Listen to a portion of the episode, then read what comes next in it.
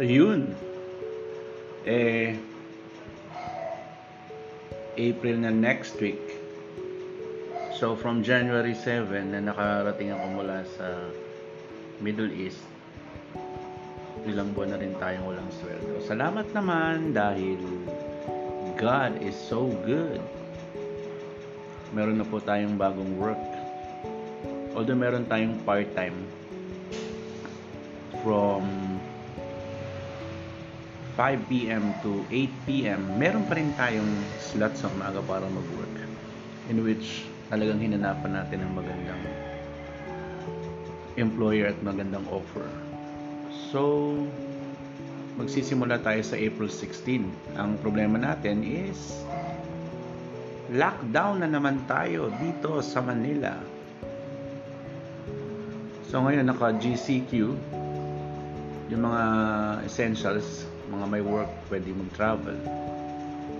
Pero dahil ECQ talagang walang galawan, walang labasan, so paano tayo makakapunta sa workplace?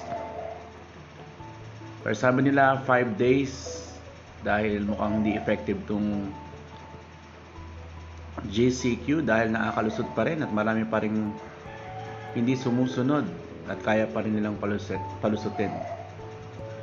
Well, kung one week lang, kaya naman natin pagtiisan siguro. However, para dun sa mga kailangan maghanap buhay, eh, medyo alanganin.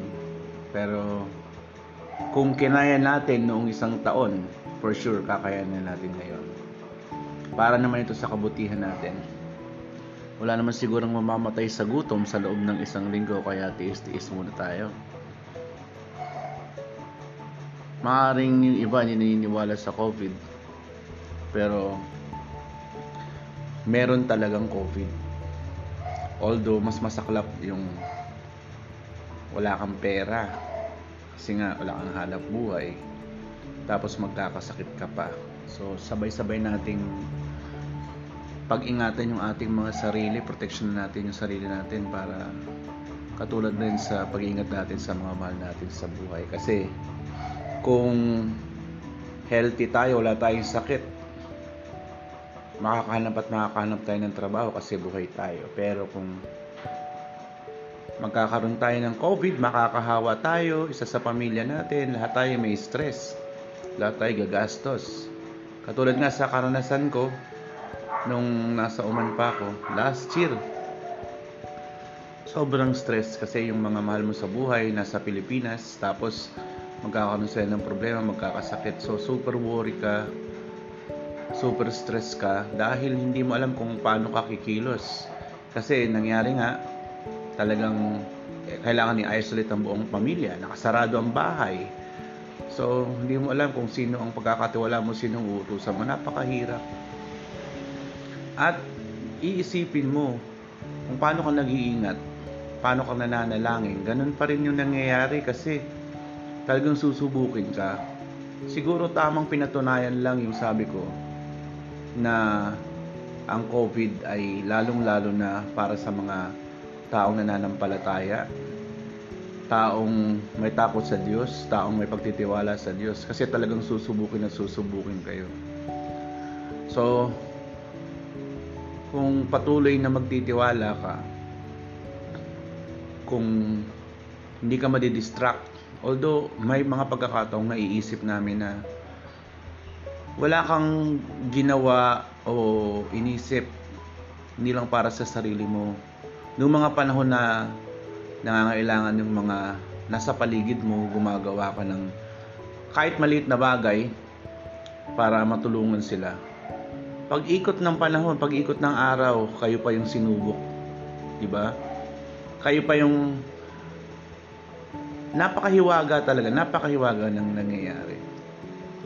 Kayo yung gumagawa, kumikilos ng mga paunti-unti para sa maliit na pag pagkakataon, uh, maliit na bagay, may bahagi mo sa mga kapitbahay mo na talagang nung panahon ng wala silang trabaho, pero ikaw makakabili ka ng pagkain. Sinishare mo pa rin, ini-extend mo pa rin. Hindi ka nagdamot, pero ikaw pa rin yung sinubok, di ba? Kaya no, no, no way out, talagang dead end, hindi ka makakakilos, talagang magtitiwala ka lang sa Diyos. Pero ito yung lagi kong sinasabi, lahat ng nangyayari sa buhay natin, maganda man o hindi maganda, sa isang araw, sisikat, lulubog ang araw, magbabago at magbabago. Kasi pansamantala lang talaga yan eh. Malungkot ka man, pansamantala lang yan. Masaya ka man, pansamantala lang yan.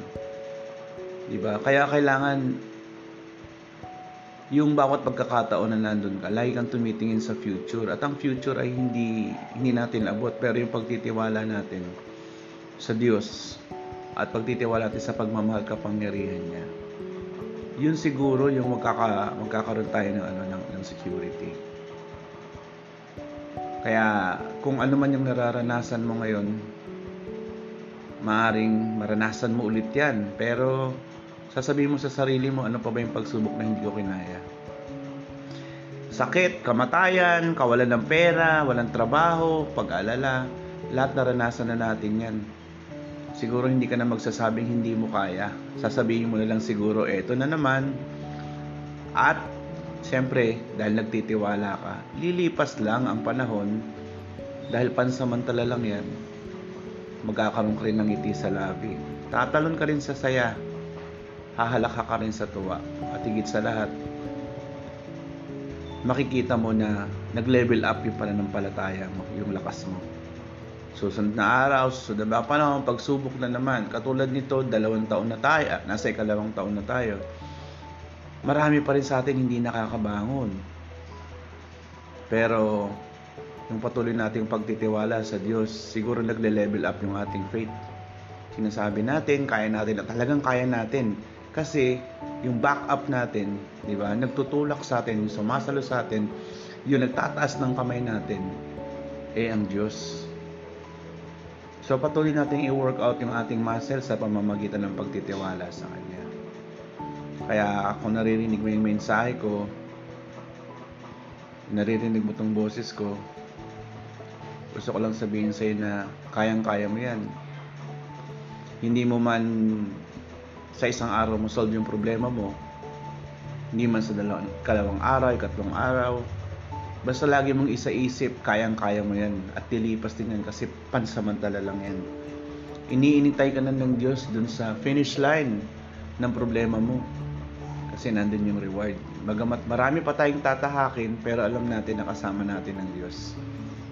Kasama natin siya kahit na naghihirap tayo, kahit na masaya tayo, huwag natin kakalimutan, lagi tayong merong kasama.